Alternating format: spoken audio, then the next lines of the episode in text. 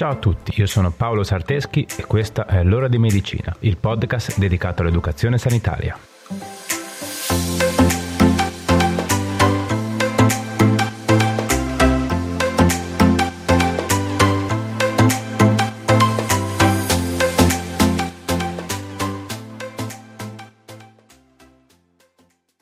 Per un neonato non c'è alimento migliore del latte della sua mamma.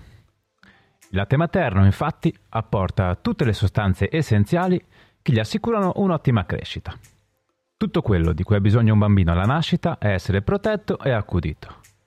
Al seno trova calore, sicurezza, benessere, amore, protezione, conforto e nutrimento. Allattare è la prosecuzione fisiologica del rapporto che si è creato tra la mamma e il bambino durante la gravidanza. Il latte della mamma è l'alimento naturale per il suo bambino, l'unico che gli permetta di raggiungere il suo massimo potenziale biologico. Lo nutre in modo completo e lo protegge da molte malattie e infezioni che sono più frequenti nei bambini alimentati con formule artificiali. Il latte materno è sempre pronto, a chilometro zero, anzi a centimetro zero, alla giusta temperatura e dose, e varia adattandosi per rispondere ai bisogni del bambino.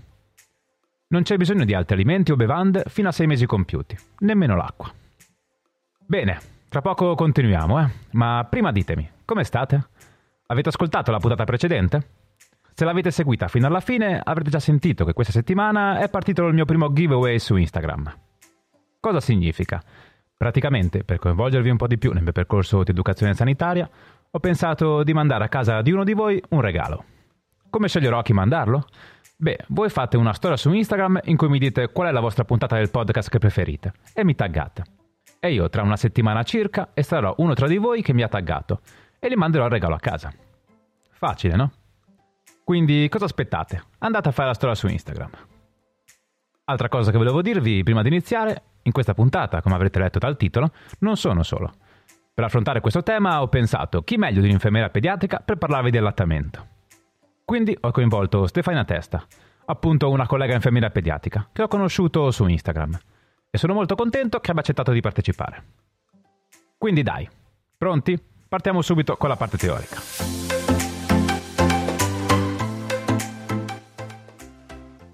Tutte le donne, durante la gravidanza, vanno incontro ad alcuni cambiamenti ormonali che danno inizio naturalmente alla produzione del latte.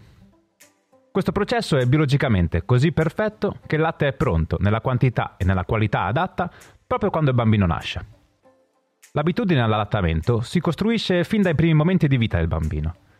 Per questa ragione, subito dopo il parto, si mette il neonato in contatto immediato e prolungato con la madre, detto pelle a pelle.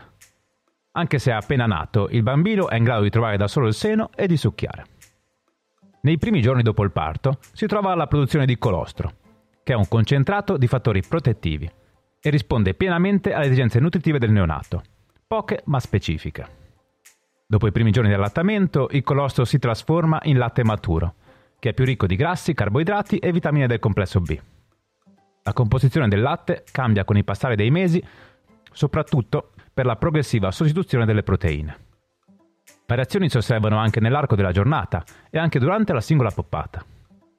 All'inizio di ogni poppata, per esempio, il latte ha meno grassi, che invece aumentano fino alla fine della suzione, dando al bambino un senso di sazietà. Il latte materno sarà sempre il prodotto unico e specifico di quella mamma per quel bambino.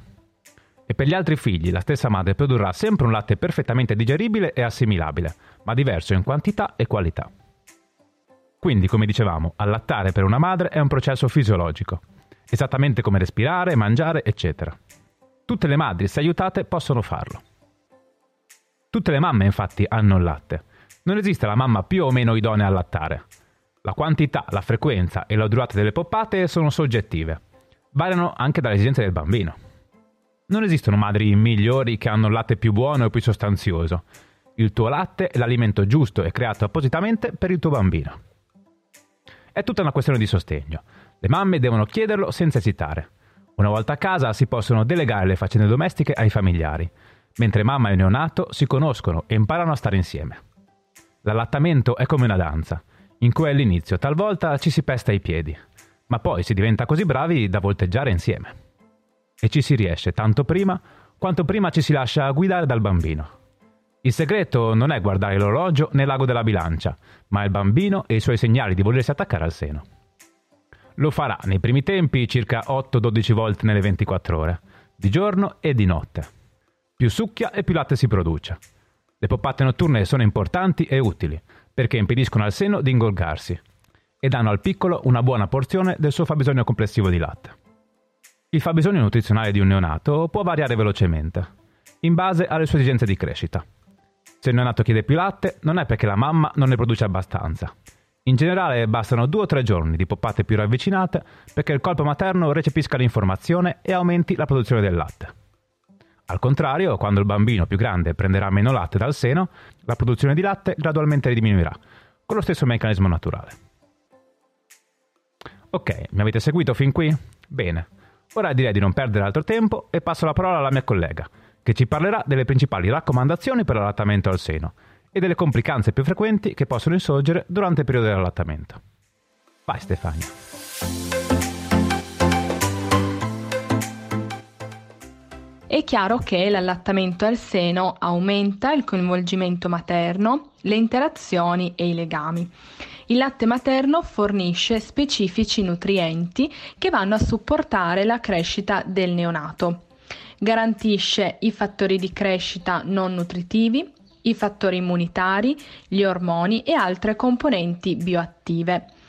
È noto che l'allattamento materno può ridurre l'incidenza e la gravità di patologie infettive, migliorare lo sviluppo neurologico, ridurre il rischio di obesità infantile e di alcune patologie croniche, riducendo anche l'incidenza e la gravità della patologia atopica.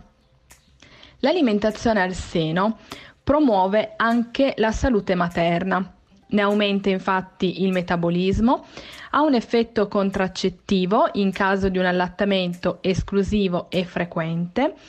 L'allattamento materno è associato alla ridotta incidenza di tumore mammario prima della menopausa e una riduzione dell'incidenza di osteoporosi. Riduce peraltro le spese sanitarie e quelle per l'acquisto di un latte formulato, quindi di un latte artificiale, contribuendo al risparmio per la comunità. Le raccomandazioni per l'allattamento al seno nel neonato sano includono dei principi generali. Vediamo quali sono.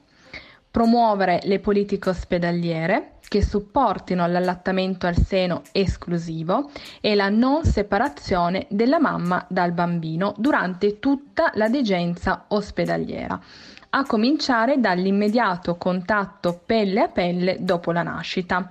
Bisogna incoraggiare l'allattamento frequente, quindi un allattamento a richiesta, in risposta agli stimoli iniziali del bambino. Quando però l'allattamento al seno non è possibile, dobbiamo chiedere alla mamma di tirarsi il latte per promuoverne la produzione. Gli integratori del latte materno, cioè acqua o formula, non devono essere utilizzati senza un'indicazione del medico. L'allattamento al seno deve essere ben avviato circa due settimane dopo la nascita almeno, prima che vengano utilizzati dei ciucci. Per quanto riguarda l'alimentazione complementare, quindi l'inizio del famoso svezzamento, deve essere iniziato intorno ai sei mesi, continuando l'allattamento al seno fino e possibilmente oltre il primo anno.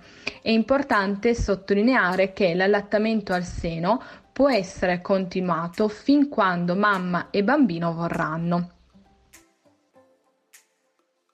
La gestione e il supporto necessari per il successo dell'allattamento al seno prevedono che in un periodo prenatale, durante la gravidanza, tutte le madri ricevano determinate informazioni, in particolare sui benefici dell'allattamento al seno per madri e bambini e le informazioni generali sull'importanza dell'allattamento al seno esclusivo durante tutta la degenza ospedaliera. Prima della dimissione ospedaliera, le mamme ricevono informazioni sull'allattamento al seno da parte di un operatore sanitario adeguatamente formato, come l'infermiere pediatrico.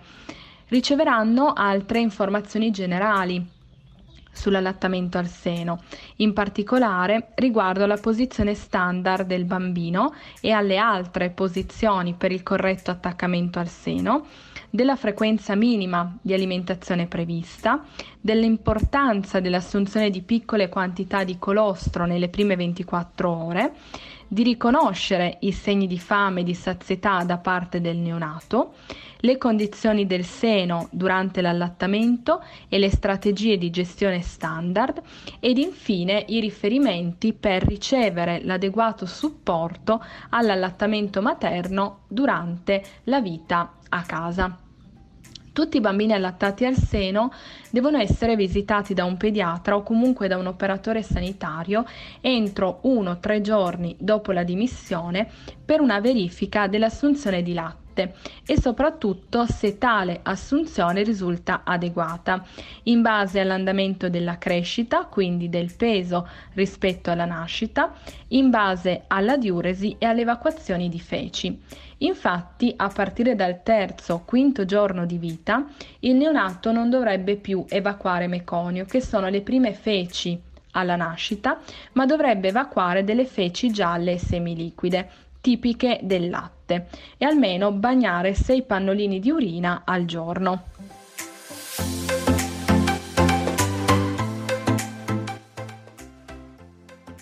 La gestione dei problemi dell'allattamento al seno possono includere dolore e lesioni dei capezzoli. La maggior parte delle mamme avrà un certo grado di dolore ai capezzoli determinato dai cambiamenti ormonali e dalla suzione del neonato. In caso di ragadi dei capezzoli, il dolore si presenta inizialmente intenso, per poi ridursi all'aumentare del flusso di latte.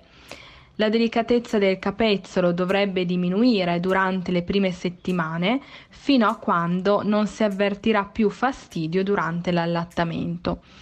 A fronte di questi fastidi, la mamma potrà spalmare direttamente del latte materno sui propri capezzoli per accelerare questo processo. Qualora il dolore associato al capezzolo sia differente rispetto allo scenario descritto in precedenza, richiede un'attenzione immediata per determinarne la causa e programmare appropriate modalità di trattamento.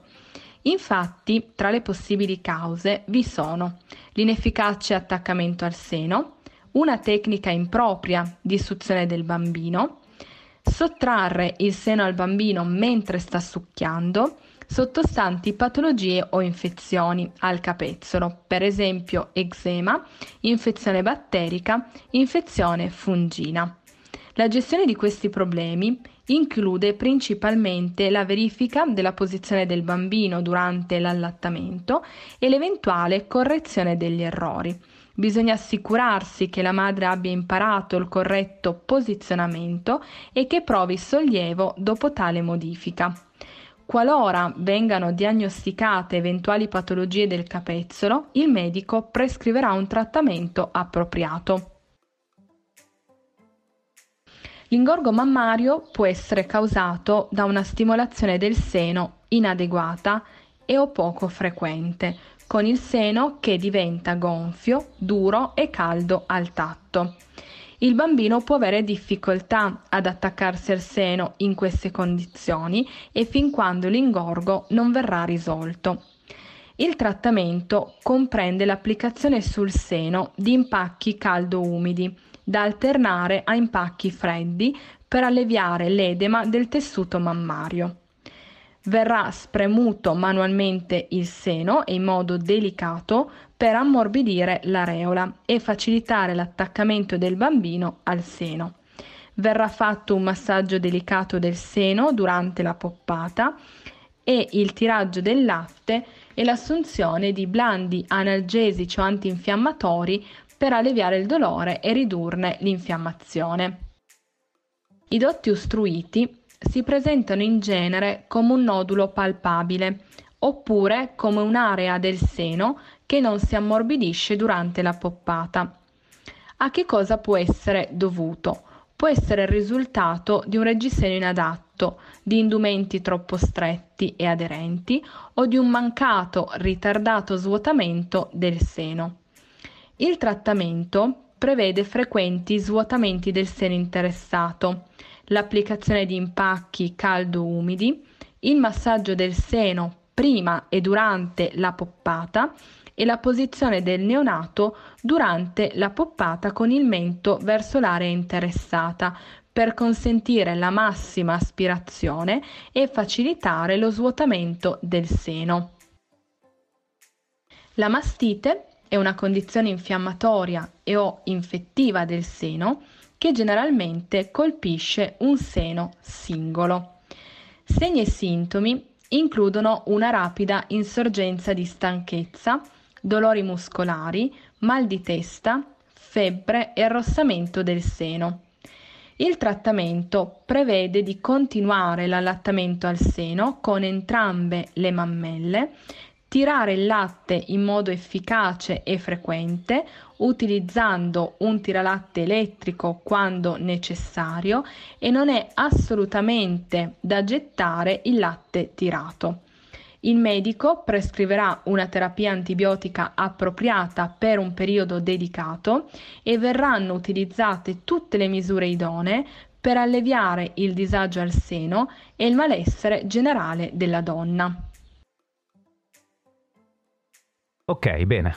Ora capite perché l'Organizzazione Mondiale della Sanità raccomanda l'allattamento al seno esclusivo per i primi sei mesi di vita come pratica di salute pubblica per tutta la popolazione mondiale?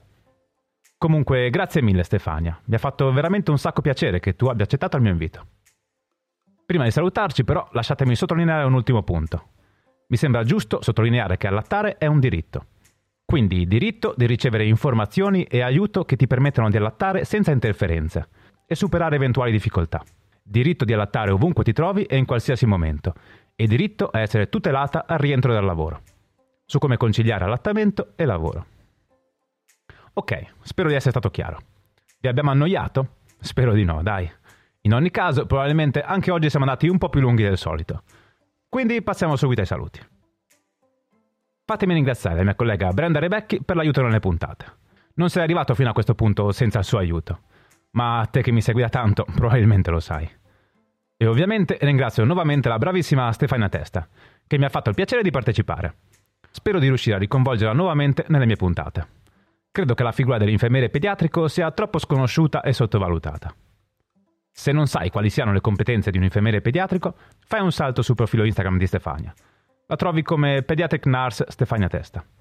È molto attiva e pubblica ogni giorno un sacco di cose interessanti. Seguila. Ok, direi che ora è veramente tutto. Ricordatevi del contest su Instagram. Ci vediamo sui social e ci sentiamo venerdì prossimo per un'altra puntata. Ciao!